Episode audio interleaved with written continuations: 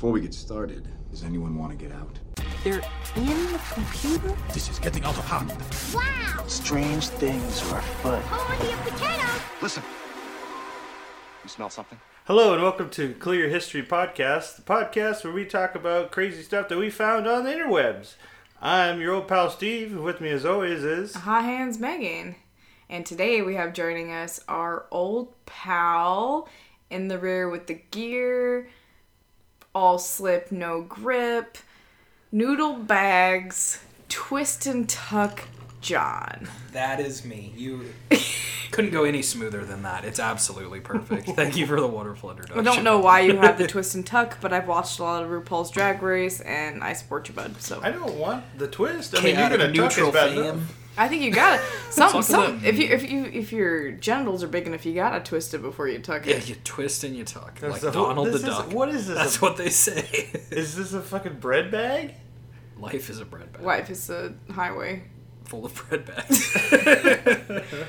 it's a fucking mess, and there's no room for sea This- turtles in that world. This week at work's been rough because it's been a lot of spreadsheets. So I've Yeah, uh, listened to a lot of lot of things. Oh my. I've listened to a lot of one single podcast over and over. So The same episode. it was ours. It was this one. So if you guys could help us out uh, and give us a positive rating on iTunes, that would help us get that mattress money that we started this podcast for. So trying to get we'll sponsored get by the mattress people. Oh my god. And Hardee's. Hardee's, if you have any Yeah, I'm trying to go for a Hardee's coop. Like even just a coupon. mean, we I don't have even. a lot of great sponsors. I don't even need a free burger. or We have a lot of really good sponsors. But They make don't sure pay it's us Hardee's shit. and not Carl's. they don't pay us burger. Yes, anything. Anybody get an email? It's like, hey, yeah, can you do us a favor? Sure. Damn you, internet. We'll send you a bunch of leather dildos. I'm like, okay. Leatherdildos.com. Yeah. I actually did get those leather dildos shirts. Oh, they went to your house. yeah, I did get that. I lost them at my ass. Well, some I can't asshole, tell keep- the some asshole keeps for. putting a slice of bread in my mailbox every month. Just one slice with a, a fucking stamp in the corner. Just a stamp on the edge Yeah, of the bread. just a stamp on the bread. Who's writing on bread? man? Straight stamp to bread. That's a travesty. that shouldn't. Speaking of bread, crime. It's speaking criminal. of bread, that's what I've been looking at all week. Bread. Yeah. Yeah. bread. I uh, can't have bread. Bread till you're dead. Traditional That's what bread. they say. I can't have wheat. Can't have the glutes. Gluten intolerant. That's glutes and gluten. I'm pretty sure are two She can't different have the things. sweet wheat treat. The I can't sweet have that wheat sweet wheat treat. Or And, sour uh, wheat treat if you're into sourdough. I don't know, but uh, Sean likes at work likes to send me stuff about bread sometimes. Sometimes it'll be like a way that I can make my own sourdough bread without there being any gluten. I don't know. Sometimes it's literally just it's pictures some, of bread. It's just pictures of bread. He's like, He's like, check go, this loaf. Go kill you, go kill yourself because this is amazing. And so then, as someone who's gluten intolerant, I basically just look at garlic bread all day. I just search garlic bread. Think about it. That's what's on your third monitor, just pictures of garlic bread. yeah. Her desk is actually covered in little cloves of garlic. I like so trying to go. Kinda creates I tried to go talk to her, and she like closed out all these uh, in windows. pictures of bread. I do love. She's like, "Oh no, someone's looking." Close, close, close. I it's like do all in love, separate uh, windows. It's not different tabs. It's literal separate windows across different screens. There's too much garlic bread. But I do love garlic bread memes. If you haven't checked those out, they're pretty great. It's true. Like They're you, you send us at least one garlic bread meme a day. I do, I'm pretty sorry. sure. But little known fact, garlic bread was invented by a Tibetan throat singer named Wayne Gelman while on a vacation in Twin Falls, Idaho. It was originally thought by many scholars that it filled his need for a midnight snack while keeping the Nosferatu at bay. Those darn Nosferatu. There's nothing like a piece of garlic Yeah, bread at that's midnight. that's made up, but I love garlic bread and I miss it. Isn't So everything kind of made up if Yeah. you guys think about it? well, if it wasn't made up, it wouldn't have been there. See? there you have it, team. We're done. We've solved the mystery. But I've been like I've been hooked on this uh the bread stuff. Sean sent me this really cool uh post on Imgur. I don't say it that way, he does. Got him. Imgur. About a loaf of bread that was made in like the first century AD, and it was discovered at Pompeii. So it had, had been preserved for like centuries. This is and- like lava rock bread. yeah, and the volcanic ashes from ash, Mount. Vesuvius. I don't know. I'd probably not good. I mean, like I've looked at the picture. It's black. It's round, and it has like some markings on it. and uh, it's that was a Roman bread stamp. They would stamp it for different reasons. Like one would be to market for a certain event or a family. One to like authenticate it, and another stamp would be maybe to prevent fraud, which we'll talk about. But why did the Romans even have bread stamps? Well, in 168 BC, the Roman government formed the first Bakers Guild. And it was called the part of represent modern the Baker's Baker's Guild. pretty much Right? Yes. but I don't know if I'm saying this right, but it was the Collegium Pistorum was the name of it. Collegium. So Collegium It sounds. Pistorum. I don't know. That could But be wrong. pistorum comes from the up. word to grind. Hell yeah. They're grinding. They're Yeah, on they- that they daily grind the wheat. grind. Grinding beef. It's like bones grinding beef. I was gonna go to bone saw direction. I was gonna be like bone grinder. But, But I like. that's I 'cause guess I it's play because too they much probably milled the Dungeons and flour Dragons. too. Like they, you know, grill it, you know, grind it. But they um, have to grind it for So when sure. they formed this bakers guild, it be bread kind of became a regulated commodity because I mean we know bread's been kind of important for a long time. So basically, what happened this week is I started going down this whole history of bread shit because it kept coming up. The one good thing about being a baker and getting into this bakers guild was that most people who worked in a trade were actually slaves. Like most people. aren't we still? We are. But bakers were considered free men, um, but they were forbidden to mix with bakers. forbidden to mix with comedians and gladiators, and they were forbidden to attend performances at the amphitheater. So like they couldn't go to anything because they were bakers. They had to be pure. Well, you know, you know how those bakers get. They're really exclusive folk. But it, it's probably good that they had a guild to regulate that shit because unregulated bread has caused lots of problems. That's actually how witches came about Yeah, bread's a, bread's a shit show. because it was made with shitty wheat that had ergot in it, and people literally tripped balls and witches. And witches. They thought that people were witches, and so they killed people over bad bread. That's why you gotta have a bread guild. You gotta have a bread guild. If And you, you don't have a bread guild, before you society fold it falls over. apart. you gotta Yeah, twist, Twist and the tuck. Twist and tuck, twist and you. Tuck. twist and old tuck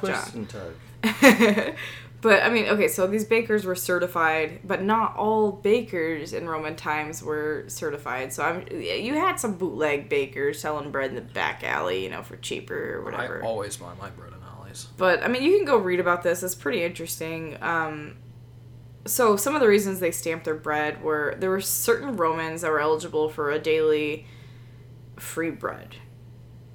You know, depending on what group of people were in there. They were part of a different guild, like the Bread Takers Guild. They yeah, just no, got I a think it was free like more. It was a kind of a redistribution of wealth. It was kind of the Romans kind of did that first So it was communism to help the poor a little bit. Where it was, it, I can't remember which emperor it was, but there was that old phrase of like, "Give them bread and circuses" or something like that. I don't trust it. Marie Antoinette. It, no, Sounds it like was a Roman emperor who said it. it. The whole point was feed them and keep them happy, and they'll support whatever you do as a government. So there was actually, and you can go read into the history of it more, but there were actually the these laws that were passed and stuff where people were eligible for free bread. So some of the breads were branded or stamped with, uh, and they would set these bronze stamps on the bread while it rised, so then it would imprint it as it was baked. But the free bread, okay, they had to give us each baker had to give a certain amount of free bread out per day, and it was kind of lower quality. They had like a quota. Right. But what they would do is they would take some of the grain that they were given for the free bread and put it into their baked goods that were worth more, like their fancy baked goods that they sold to the rich people, and they would So they, subsidize. they were giving the rich people the snickle fritz of bread. They were giving no, Is they were giving the you're rich people really good bread, but they were taking the free bread they had to bake and subsidizing the grain with like sawdust, dirt. Oh, so that was the snickle fritz. That was bread. they were feeding the poor bread, but Yeah. so they had were to put basically their getting like the, their the, the government would like They were give cutting them, their bread. yeah Yeah, they were- so the government would give them resources and they'd use all the resources for their good products that they actually made money off of. for the stupid products that they had to make for the government fucking government It's like cocaine they'd be like in the fuck 90s. it and then they'd late cut it 80s. with Yeah, so they basically had to mark their bread so that if someone complained about shit free bread, they would know who to kill. And they get in trouble Did they kill people? unless Yes, they'd burn your bakery down if wait, you were like. They burned your bakery No, to the yeah, ground. they They, would killed you. That was No, but- it. but Megan- you don't get to fuck up in the riddle me this what if the guy that got sick accidentally ate the seal part of the bread and it's like darn it I ate that part. I Well, ate it wasn't bronze sealed. It was actually just a stamp. It was just like a metal thing that they put on the bread that baked I know, but what if he eats that part? Oh shit, he He just swallowed it It's like, whole. damn it, I forgot. So it's like one. I forgot to take it out of the bread. sick.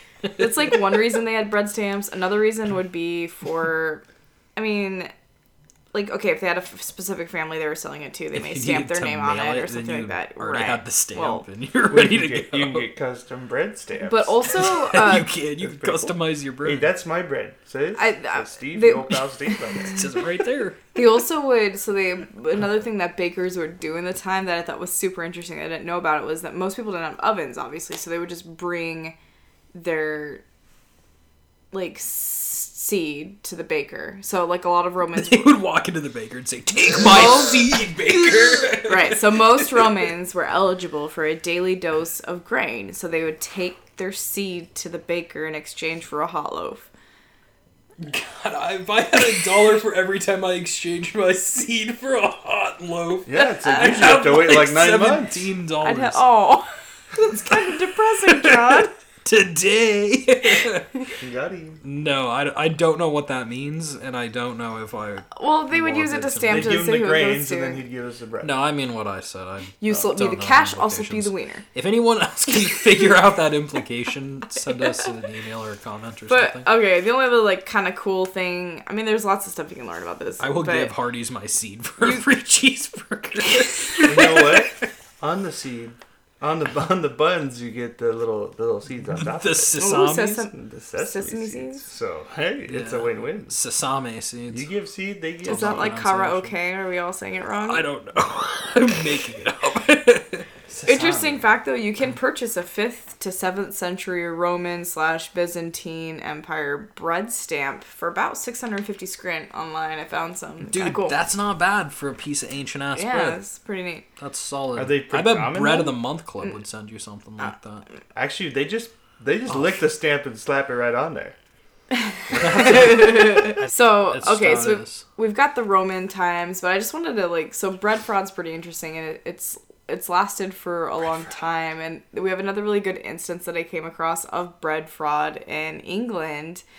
So uh, this all this like the stamps and all that have kind of lasted through time in different cultures, but one that stood out. uh, So what happened was in England in 1266, King Henry III, he reinstated a statute that determined the price of a loaf of bread. So obviously the Romans kind of controlled the price of the grain, the price of the bread, and all and all that. But so this new statute he instilled um, fixed the size or weight of a loaf of bread regardless of the cost of wheat. So if the price of wheat went up, the size of the loaf went down. And the bakers had to all abide by that. This lasted until 1863. Less seed, less Six loaf. over 600 years in England. 1863. Yes, it that's started like in the Civil War times, dude. Right. That's So- takes us into the modern day, basically. Side fact, but it was set once per year after harvest modern day. season on September 29th during the feast of Saint Michel. But um basically so bakers had to abide by this every year and they don't want to be accused of selling underweight loaves, right? You don't want to be that baker because Yeah, you, don't want to get murdered. Yeah, everyone wants to be Sara Lee, but we can't all be Sara Lee. So Some what of the what the certified I'm more of a Wonder guy. you don't want to buy that shit. Wonder Bread? It's nasty. It's got gluten in it. It does. But bakers would basically didn't want to be accused of selling underweight loaves because that was against the law. So they would add an extra loaf when selling to like they would sell their bread to a middleman who would then sell it. So that's actually Dude, bread brokers. Like these people I know. Bread dealer. bread Bread's a big- skrill on bread- the side. hey man, These guys are getting do you rich. have a guy? dude. Yeah, Bread's know- a big fucking guy? deal. Like bread's like there's so much bread Trying to get history. I can't even. 100% pure bread. I'm not looking for any of that cut shit. I'm looking for the good bread. Yeah. That's Bread's why they like got beer bread though, stamps. but like in loaf form. Yes. That's true. Think about it. I read that on the internet. But so them selling, giving an extra loaf to a middleman was kind of where we got the term baker's dozen. So instead of mm. twelve, you got an extra loaf. You got thirteen. so that way the guy could take a cut. Yeah, but I also was I I wrote thought it was this like down. I wrote bakers. this down when I was listening slip. to this thing the other day because it said that an extra loaf was called the inbred, and I was like, "Lols." What? Same. So I mean, they would have official bread examiners that would come to their bakery and like weigh their bread, right? Because they gotta make sure they're following the law. bread audit. You better watch out, Yeah. dude. You're gonna get bread. So some of these bakers would hide BRS, coins. the Bread Revenue Services. They'd hide coins or bits of metal in their bread. Presumably, they took it back out. right. They probably forgot to take their I stamps don't know. out. It doesn't. They just Oh, left the, the- stamp. They're like, shit, I left the stamp in the best again. English bread Didn't mean to do that. Was the fraud of 1327 and it occurred in a public bakehouse. So basically people would bring in their bread because they didn't have ovens so they would make their own Fucking bakehouse. fucking bakehouse bruh. So baked right now. But they would make their dough at home and they'd rise their dough and they would take it into the baker's public bakehouse and then have the baker bake it. And that guy- but what they would do is they had these secret cavities built under the molding boards, which is where you would put the bread, and then they would have like probably a dirty, dirty little old Children? like an eight-year-old child under there. Just dirty little old eight-year-old child. the dirtiest and the oldest. You're oldest. pretty age. old for your age. How old are you? Eight? just you, wow, you that's get pretty old. you get onto there and Great. you pinch off the dough. you had to take They were from. they were under there and they were like pinching off pieces of. They were like, the- pinching off loaves. You must say. yes, Who's shitting in Gotta- the oven? Gotta pinch off a loaf. they were under the secret Is that where that cavities. term came from? Please? pinching off loaves.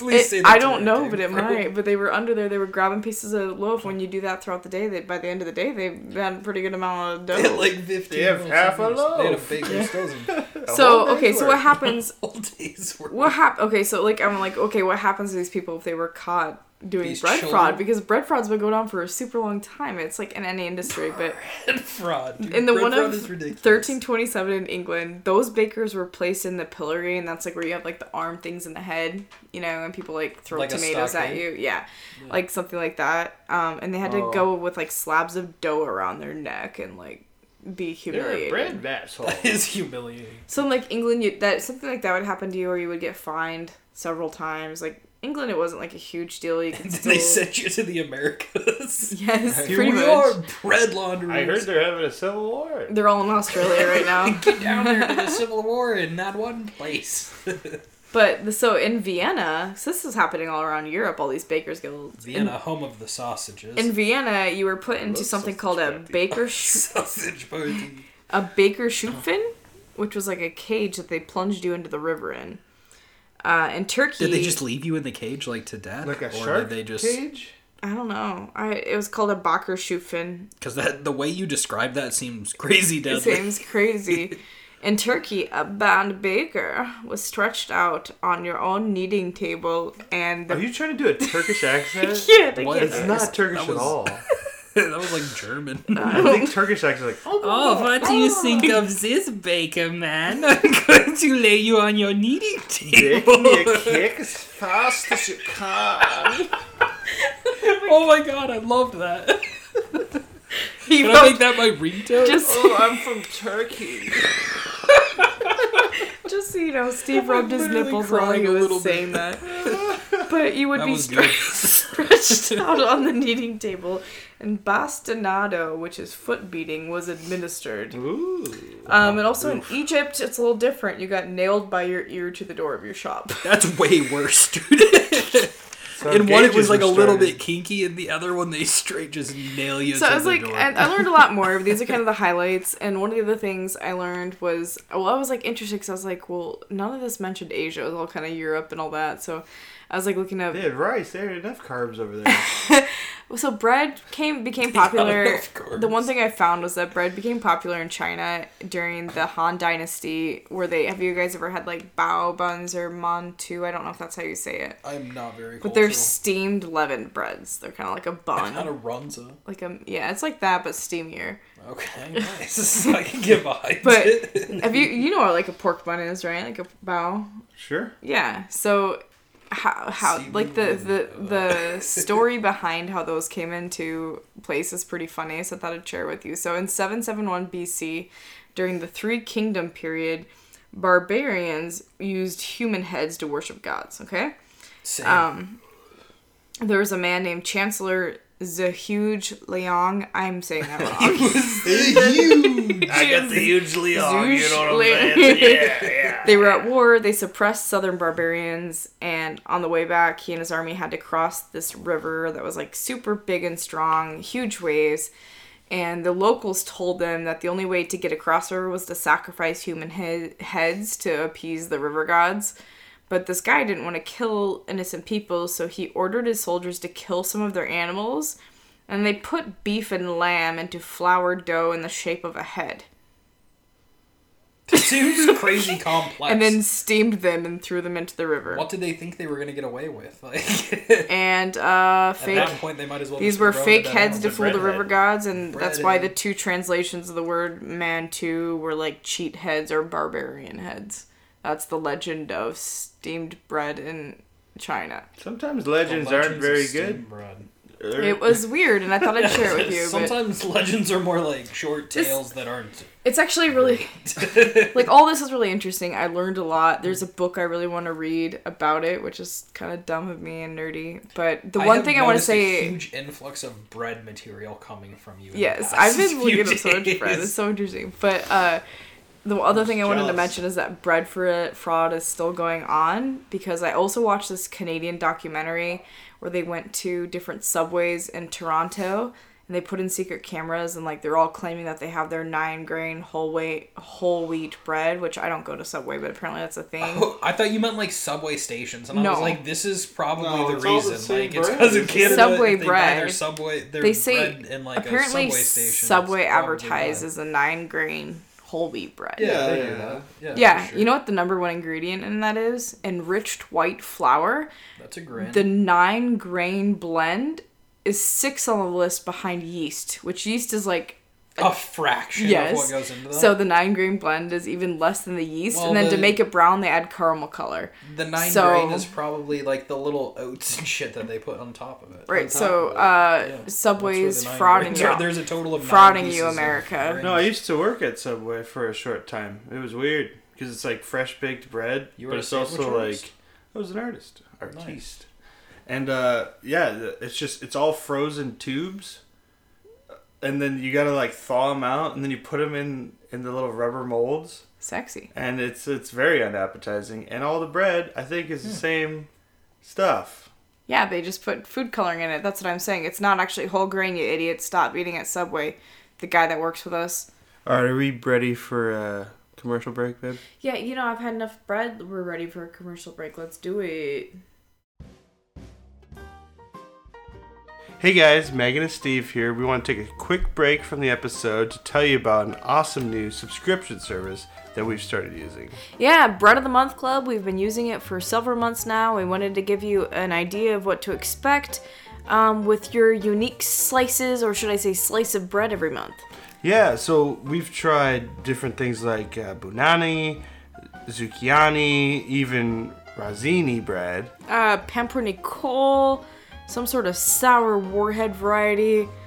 Yeah, I mean, and I mean, I'm not really quite sure if there's any more information about these breads, but they have been delicious on the third Saturday evening of the month. No, will- Sunday. You get them Sunday unlabeled. Well, if you, I I check the mailbox every Saturday night at midnight, wasted drunk, and there is bread there, and I laugh and I love it, but I leave it there for Megan to find in the morning because she likes it warm from the sun, and the Sunday morning heat really warms it up just perfectly for breakfast. You know, that's the way Hot Hands Megan loves her breakfast. It's warm from the Sunday heat. And I'm telling you what, guys, for a limited time, you can get your first three months at a reduced rate of 62 cents a slice. Yeah, I mean, uh, that's 10% off. It's normally 69 cents a month, and uh, we're able to offer you that. All you have to do is at purchase, type in offer code I'm Bready. There's no better way to try different kinds of bread without having to commit to a whole fucking loaf. It's just one slice. Yeah, so pinch pennies, pinch off that loaf, and let's get it ready. Go to breadofthemonthclub.com and type in I'm Bready.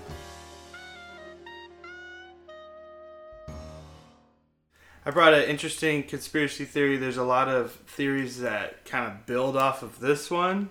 Doubt it. and it's uh, it's kind of interesting. So, in October 1943, the U.S. Navy conducted some crazy experiments with cloaking technology.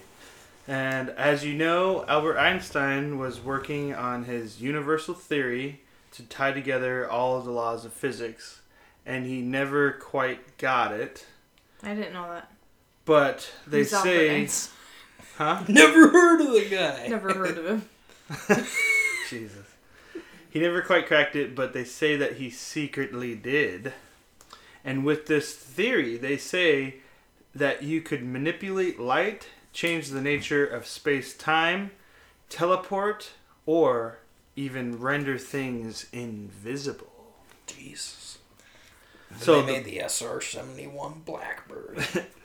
The plan was to try and make a warship invisible, and they conducted some tests, and they called this the Philadelphia experiment. Oh God! Did it god. happen in Philadelphia?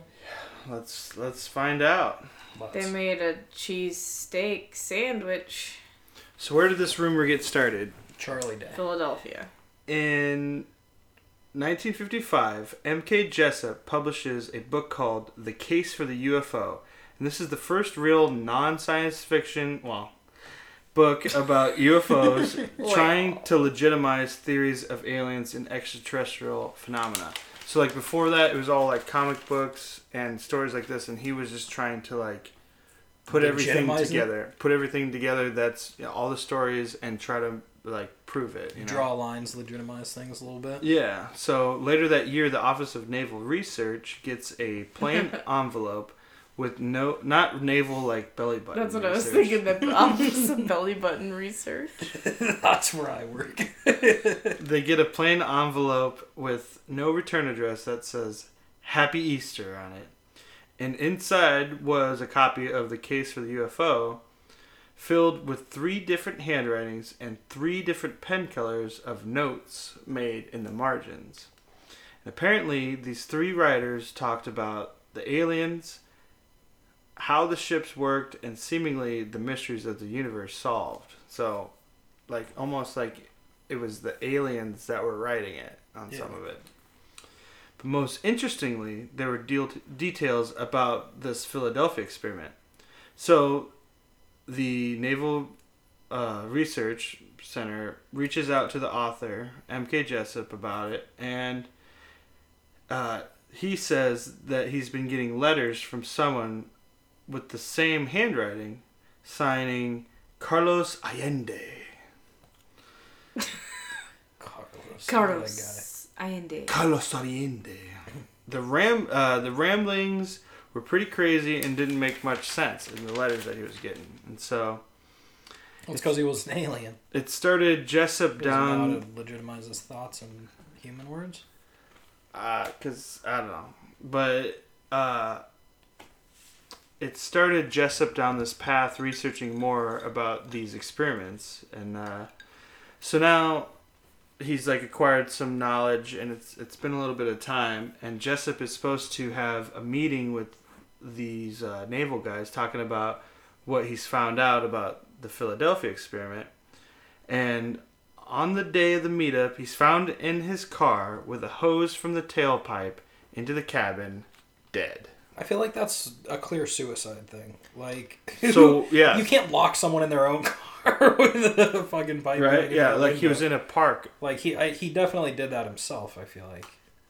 But why did he kill himself? Did he kill himself? Was it set up? You could set that up. You So- could you could kill him and then put him in the car. I Yeah. guess that makes sense. But because of this, it's uh, kind of authenticated all the mystery behind the experiment. 'Cause people are like, why the fuck was he killed? Why the fuck did he kill himself? You know? If he was the one trying to uncover this conspiracy theory, Mm-hmm. Or he was crazy. That's why he invented the conspiracy, and he was Then so killed crazy himself. he killed And he himself. wrote this book and stuff. I don't know. Yeah, I don't know. Two But- different ways to look at the same pie. But Megan, you asked what happened in this experiment. So I just imagine it has to do something with cream cheese, and I'm excited. no, it's just Oh. the city. Philadelphia cream cheese. I fucking love cream Philadelphia cheese. has cream uh, chees is so good. I love cream cheese. Philadelphia has a big naval base there. I know you keep talking about this belly button base, and I want Oh to get to it. Philadelphia. So the U.S. government created a force field around the U.S. Eldridge with a skeleton crew not made out of skeletons, just like the smallest amount of people. It's like the could have. Black Pearl. Cue the sweet, sweet uh, Pirates of the Caribbean CGI. music. Throw some Pirates of the Caribbean music in that little spot Yes, there. please do. So uh, Skeleton crew. they tried to turn it invisible, and it worked. It disappeared from the Philadelphia Naval Navy Harbor. How about that? And rematerialized 300 miles away in Virginia. Wait, the whole ship? Yep. Then it disappeared again and reappeared back where it was in Philadelphia. So upon reappearance, some crew members were fused in the walls of the ship. No. Like Oofta. they'd be like in the middle of like their toesies would be on one side of the wall and their head would be on the other side. Yeah. I don't like it. Others went crazy. Didn't that happen like Harry Potter or something? It's like the Harry Potter times. Is that where he like fell through the floor and got Oh. stuck? Oh, no, well, in Harry Potter, if you, if you don't, This happens a lot in like Tomb Raider, like on PS1. You're like, wait a second. Oh, I'm glitched. I glitched into the wall of the warship. Oh Yeah, no! that'll Except this happen. is No, real it- life. It's much worse in practice. yeah. in Harry Potter Land, if you don't do the teleporting thing correctly, you can. It's called splinching or something like that when you get one of your limbs. But wasn't there like a floor that like dematerialized that someone sunk into? Maybe that's fucking Jumanji. Both. And like his face was sticking. That's Jumanji. I'm thinking Jumanji. Jumanji. I don't know why I mixed up Harry There's Potter something and in Harry Jumanji. Potter, They're too, both amazing. Yeah, movies. that's true. They are amazing movies. But uh, Um, anyways, books, but whatever. fuck. So some people were stuck in the ship, others went crazy, and there are stories of some of the crew members. They went to a bar after, and they were like fighting.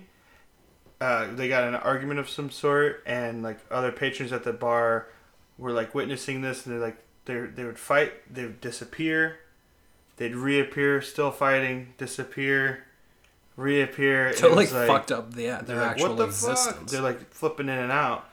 Um, and the government successfully kept the whole thing under wraps by saying this was uh, during the beginning of World War II, so they're just saying that they were casualties of war. Like, you know, they would go to their parents' house and be like, hey, you know, we Son- fucked up. Your son died in the war yep, or whatever. on So American soil, And then where we were uh, never invaded. the other people that survived became a part of the Montauk Project. So that's what I was talking about at the beginning. Like this theory turns into that theory, turns into other ones. So you guys know about the Montauk Project, right?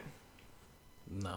No, it's uh, basically what Stranger Things is based off Yeah, of the TV I show on know some of Netflix. it. So, uh, just trying to uh, learn how to make super soldiers by torturing people. that's, that's fun. Oh, so it's like X Men. It's like how Wolverine became. Basically, yeah. They just fill your bones with adamantine. Or Montauk is a place Wolverine- on northern, uh, like the northmost point of Long Island, New York. There's also whole, the whole like sleeper agent thing Is it- where they like they basically like embed stuff into your mind and then You they must would kill the send you Malaysian to the Prime US. They Minister. Zoolander you. Yeah, they Zoolandered. Yeah, that's You- exactly. You got what the it old is. Zoolander. But uh, anyways, yeah. So Montauk Project, uh, MK Ultra, lots of fun stuff. So, um, was this a whole crazy government conspiracy? Was it just a bunch of coincidences surrounded by the crazy ramblings? When Jessup's sister heard that he killed himself, she wasn't really surprised because he was he was really kind of depressed about how shitty his book was doing, And and like his life.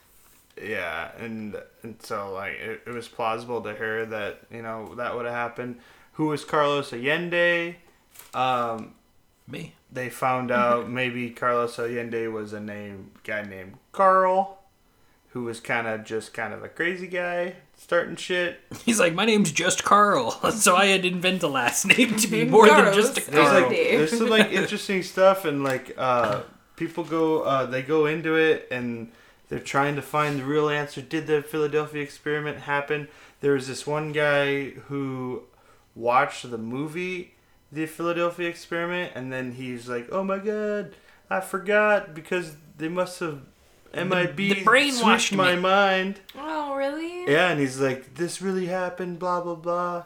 Uh, I don't know. It's kind of If, this stuff freaks me out though because there are so many experiments and projects that are like legitimately happened that we don't know. Well, the yeah, I mean, of, we already they have talked about happened. One of them previously. yeah, like the MK codename Ultra, John, Project Paperclip, all that. where shit. they were like blowing up nukes left and right and seeing what it did to people. Like they had no idea what that Well, was like, going went to to do. They the- just so did it and it fucked I- people Well, up. I mean, dude. When at I least the American government It isn't fucked as people bad up as super the. Nazi government. They were doing all sorts of stuff. No, they got it done way. they got it done way faster because they fucked an entire population of people over. But Yay, genocide!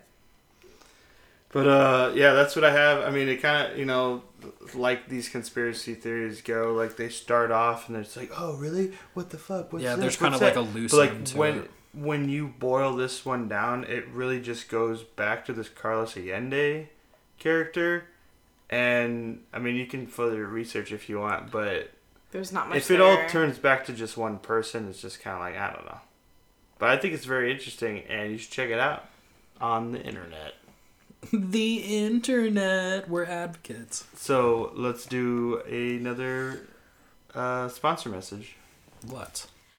Hello, this is Carl Hardy Sr., owner and proprietor at Carl's Jr. and Hardee's Fine Restaurants, with an important message.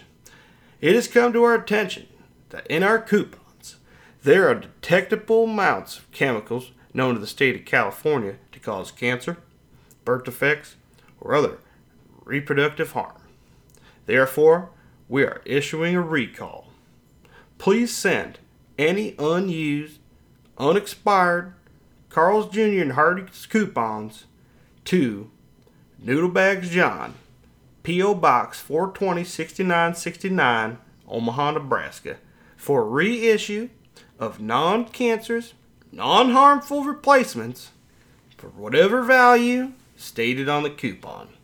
That's right, we will replace them, no questions asked. Just send a self addressed envelope and your coupons to Noodlebags John, P.O. Box 420 6969, Omaha, Nebraska. Thank you very much, and we apologize for the inconvenience. In the rear with the gear, what what's the what's the gear you brought there? Oh, the gear I brought here today is a beloved folk tale of Oh of our generation, the legend of none other than Slender Man. The reason I chose this was because I was super into Slender Man when I was younger, like in my junior year of high school is when I found out about him. The Slender Man. And it I'm like so into I thought it was the now. craziest thing. I told everybody that I knew about Slender Man and like we would go on these expeditions at night to try to find Slender Man and shit. And it was very spooky. Like You went on expeditions you- to find Slender Man. I grew up in the country, dude. There wasn't a lot to do. So There's a couple of Slendermans out there. So we I- get some flashlights, you know, we prefer to pack up and after we go thick find like an abandoned farm or something and we're like, let's find the fucking Slenderman, Oh, dude. yeah. And we went into abandoned farms. We got kicked out of places. That was actually probably the spookiest thing. Was when you're sitting in this abandoned house looking for Slenderman and another car pulls up in the middle of the night to this place that you're at and they're like, Yo, I own this land, get the fuck out of here. it's really spooky. But we Like, I did that. saw a Slenderman. They're like, go home. Yeah, they're like this building that you're in is falling apart. You could die here. You have to leave. I'm liable, so please there might be a Slender Man. Yeah. Yeah, in uh I totally wasn't drinking beer in case my mom was listening to this. Um so anyways, Slender Man, okay. What what is he? What is a Slender Man? He's not just a man that's got a fine physique. No, Slender Man is much, much more When he turns 90 degrees, you can't see him. That's one of the things I've written down. So uh Slenderman in his appearance is very tall, probably in like the almost seven foot tall range. He's very tall, very spindly, uh, slender, if you will. He is a man. He wears a suit in most cases from the lore. Who wears a suit in the middle of the woods? though? Slender Man, because he's slender. Alright. It's easy I'd- for him to maneuver in a suit because he's slender. He's so slender. It'd be cool to wear a suit. Is he a Men in Black? He That's what I was looks wondering. he looks badass and menacing at the same time because of the suit. So. And he has no face, right? He's that is another thing. He has no face. Though some people say that the face is different to everyone who sees him. Uh, there's a lot of different depictions. Sometimes his face is just like totally blacked out. Sometimes it's like kind of scratchy looking, sort of like uh, you know when you used to turn on your TV to play your Super Nintendo and it was just like fuzzy, Yeah. sort of like that almost on his face. Ooh. Like it's it's spooky stuff. And they say if he turns 90 degrees, he's so thin that you can't even see him. and it was oh actually just Steve that said that. That was me. That was me earlier today. was him earlier You today. can we hide behind the trees. Uh, He can so, hide yeah. we were like, he can hide behind a spider web if he puts it this he right. can hide behind anything. He's paper thin. You played Paper Mario. Well, He's like ones- Mario from that. Game. All the ones that I've seen is he has his face. He also has it's, multiple it's like a face, arms but it has no features. Like yeah, like there's no eyes, there's no nose or mouth. Like but it's, it's, just it's face shaped. yeah, it's still a head. It just doesn't have a face.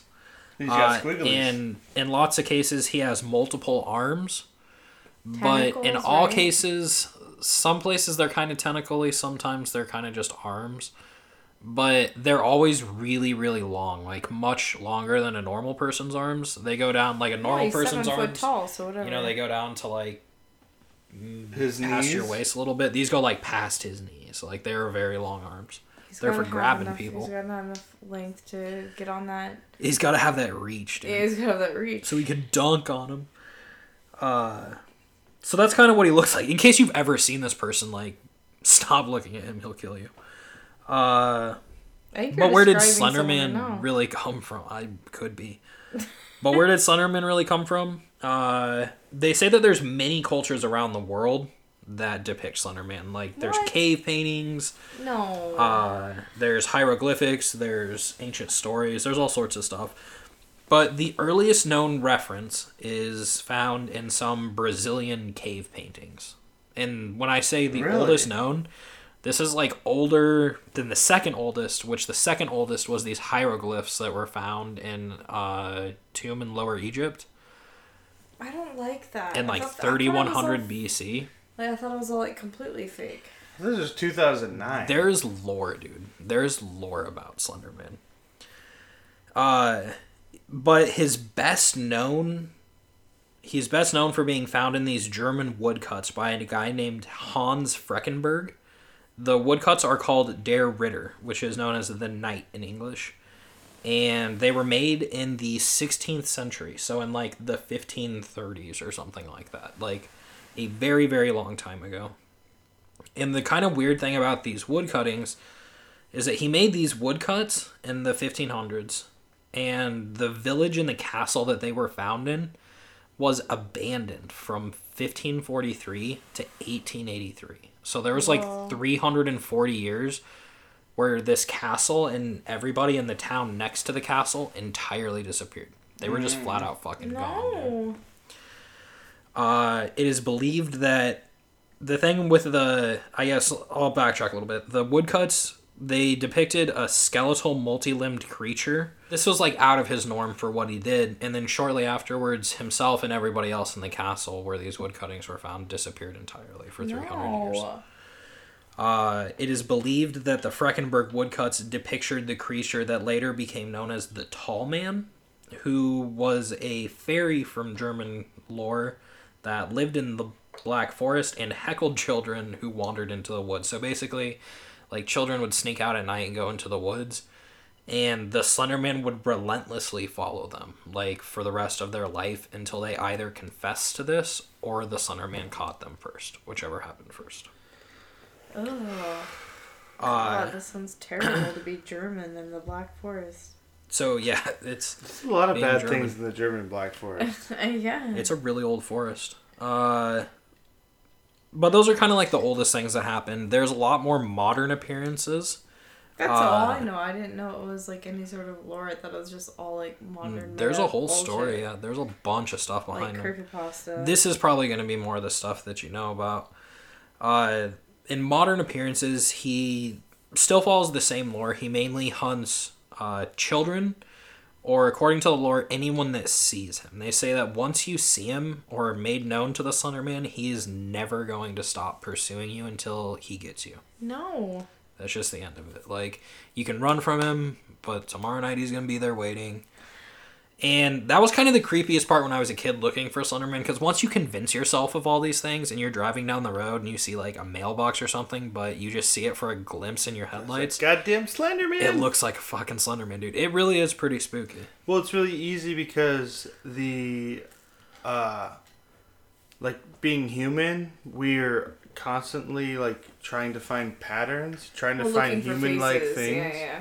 Like that's that's yeah, just so like your brain automatically actually- puts it together. Yeah. Yeah, that as humanity has learned, you know, to Well, it's like the other night I went to go to the bathroom in the middle of the night, and I like shut the bathroom door, and on the back of the bathroom door was this Jedi Sith, not Jedi Sith robe that I bought for Steve for his birthday, and it was just like, which hanging- which she put there, by the way. right, but it was like hanging there, and it was this hooded figure, and it freaked me out so bad that I couldn't sleep, and I ran back to bed, and I was like, Meh. Well, I'm sorry you won't be able to sleep after the No, but I so- saw a Slender Man in the in the bedroom too.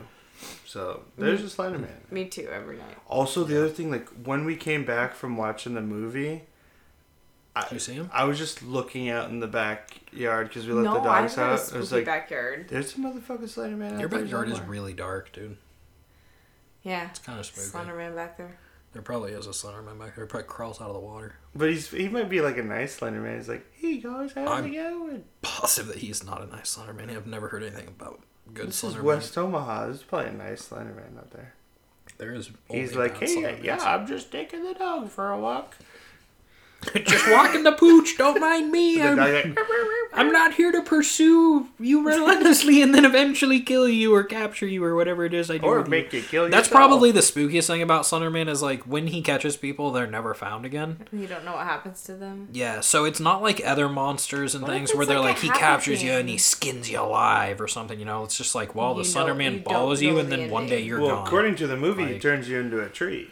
Yeah, Which is that kinda wasn't the movie. I thought was lame. God damn it. nobody, like- nobody knows what he- happens when the maybe he Slenderman. sex gets But I think what the scariest thing. forever relentlessly until he finds someone else, and then he has two people to have sex with relentlessly for until the end of I time. I think the the scary thing for me, like the the biggest scary thing would be me not understanding like reality anymore. Like me like turning schizo or like me like tripping, you know, like not controlling my own like not like losing your mind. losing your mind. Yeah, Yeah, losing Like, your not mind being in reality anymore. And I think that's what the movie was trying to do, and I think that's that's what the Slender Man lore is trying to like go towards. Like once he he takes control of you, and then you do whatever. Yeah, and you pretty much just like uh, you lose your mind, and that's one of the more terrifying things. And it's interesting that you bring that up because I have a perfect example uh,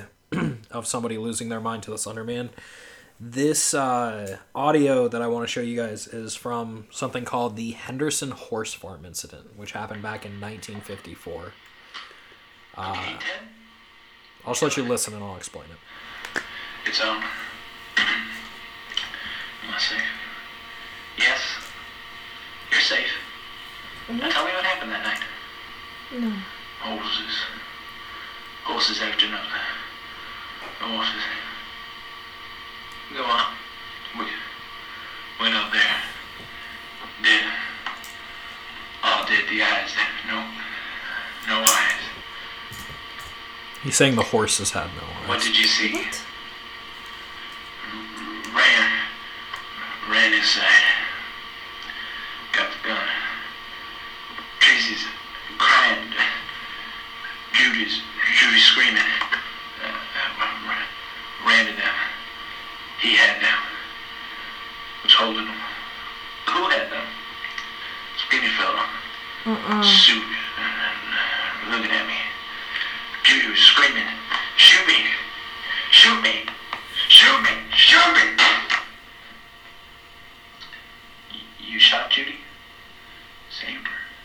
Saved her. Did you shoot Tracy?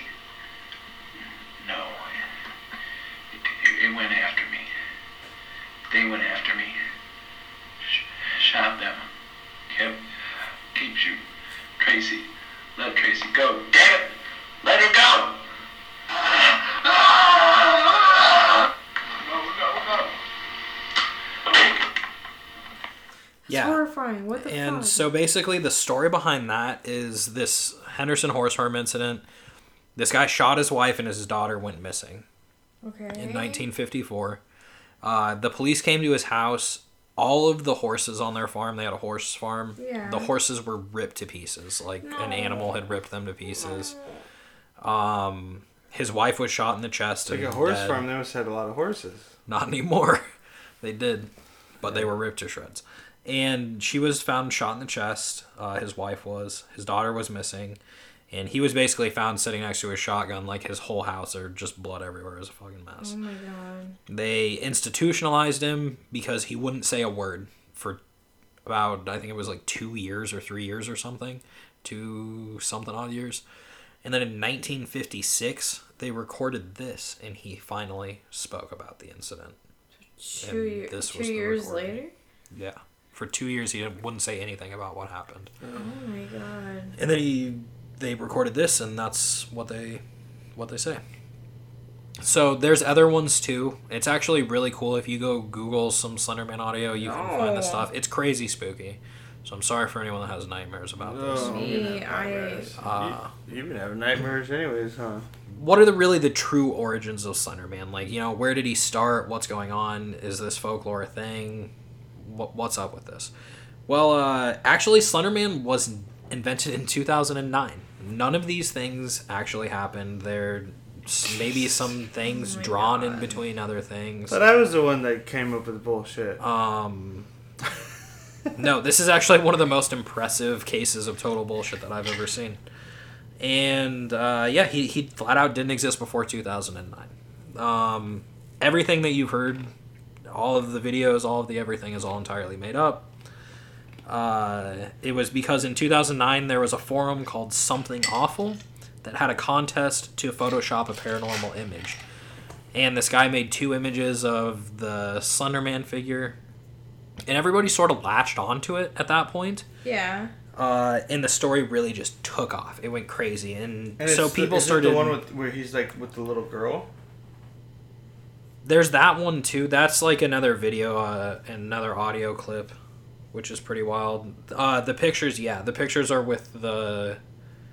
I think he has like two children with him or something. Yeah. There, there was two separate pictures, and they Those have are the pictures. I've seen. They're spooky. They're definitely So spooky. none of this was real. They just wait. God, they just fabricated it. The internet just made it up, dude. Jesus. Oh yeah. They thought it was crazy, and the thing is that there were so many people that became involved with this that were inventing so many different parts of the backstory for this creature. Uh, that it, it quite literally became a folk legend. Like that's how Right. creatures like vampires and werewolves and, and all that sort of stuff. Werewolves, I'm sorry, I said that. Werewolves, it's not. Oh that. my god. Werewolves, you did it. Oh That's from the last time you were here. Yeah, it's a nightmare. No, two times ago. Two I'll times Jesse ago. know. But yeah, that that's how folk legends work. Like a Right. bunch of people create a backstory that's just vague enough that it seems to span multiple cultures and multiple points of origin. And realities and all that. Yeah, but it's just it's just a very vague and versatile backstory that allowed it to become a folk legend.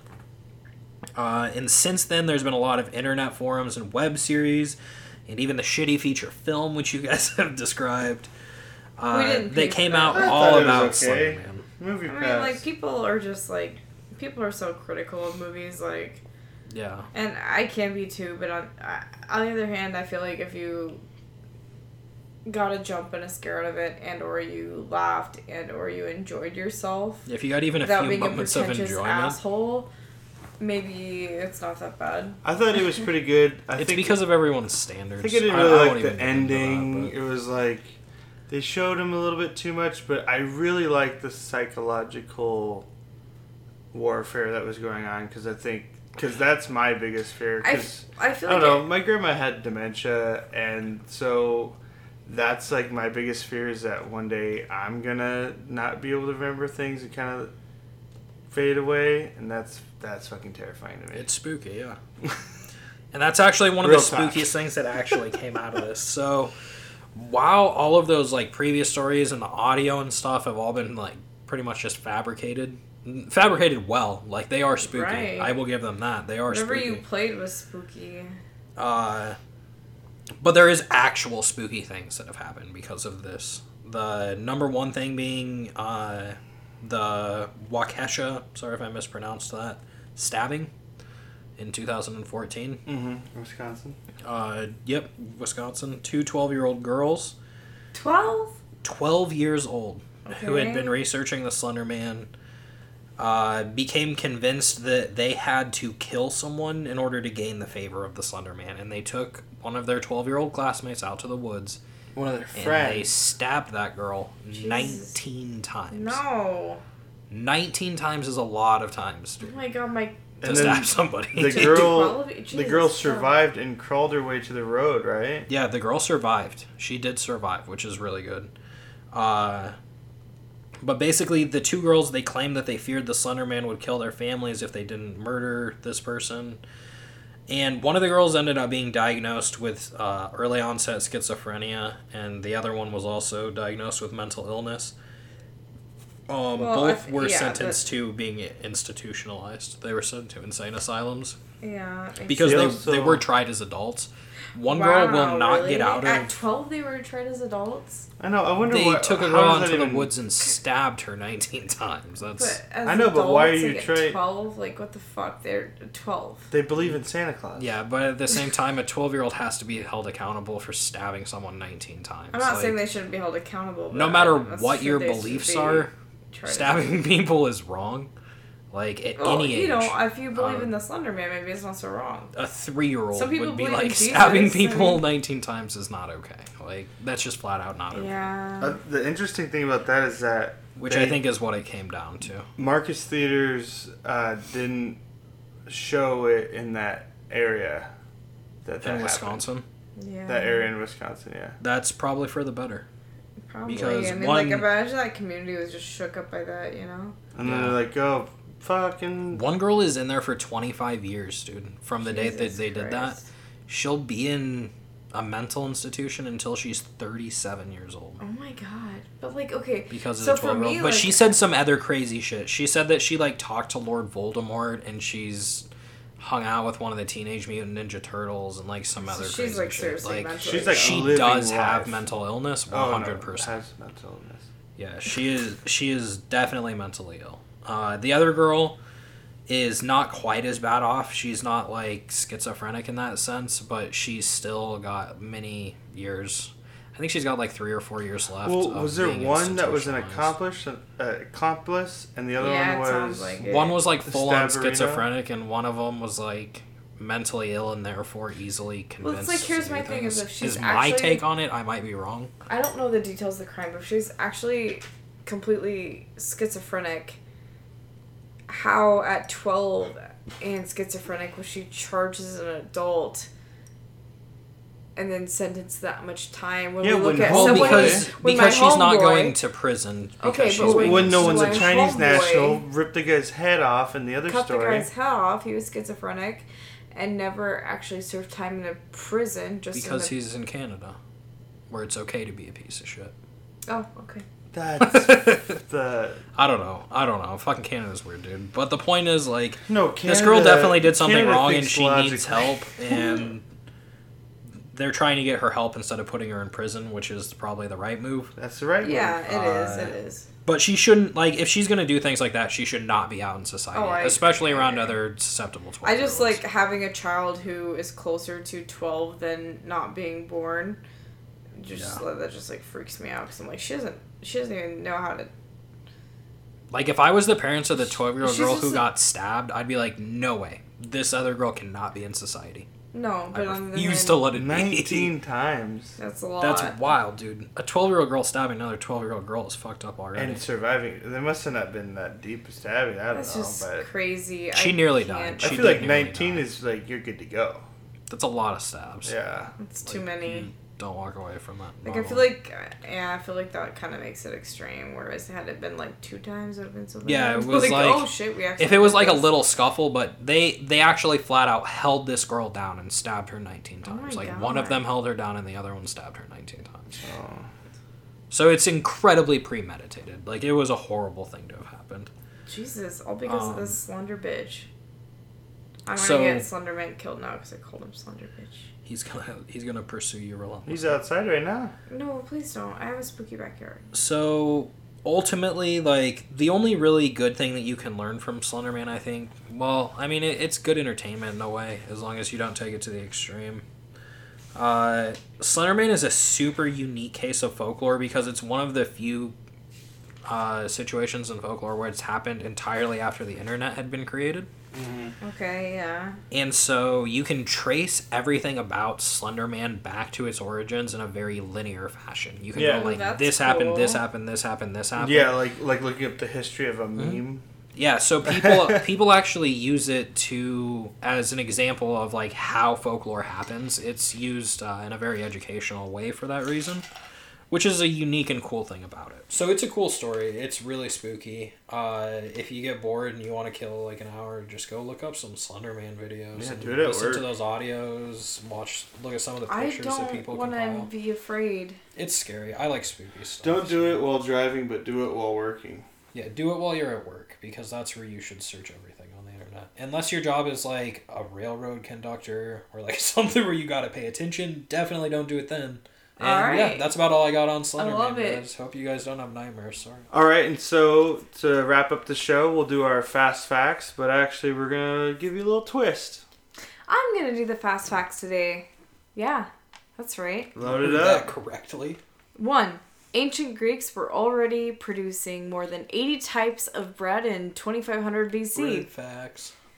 Two, assuming a sandwich was eaten for breakfast, lunch, and dinner, it would take 168 days to eat the amount of bread produced from one bushel of wheat. Therefore, a family of four could live 10 years off the bread produced by one acre of wheat. What's up with the bread though? Three, the Except color bread goes bad.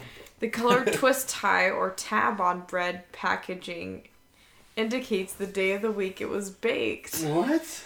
Yeah, if it's yellow, orange, etc. No indicates, shit. Yeah, it does, and I mean, That's super cool. Actually, it had means no something idea. to the people who are stocking Bread the shelves. science. Four, That's a really slicing I machine. The no first bread slicing machine was invented by Otto Frederick Rohwedder of Davenport, Iowa, in 1928. Doubt it. Number five, You needed to make it Napoleon. into belt for him. Napoleon named a bread when he demanded a loaf of dark rye bread for his horse during the Prussian campaign. He said, pain pour Nicole, which means bread for his horse Nicole. I thought you knew. Followed French. by Do some bitch, French. give me that bread. Do a French sound. I'm trying to go it slowly for you because I'm going to get to it here. But to the Germanic ears, the people he's speaking to, it sounded like pumpernickel. Pumpernickel. Oh my goodness. Pumpernickel. That's how we got the name Pumpernickel. That's how fucking came about. Pumpernickel. And what does that mean in French? French for Nicole. His horse.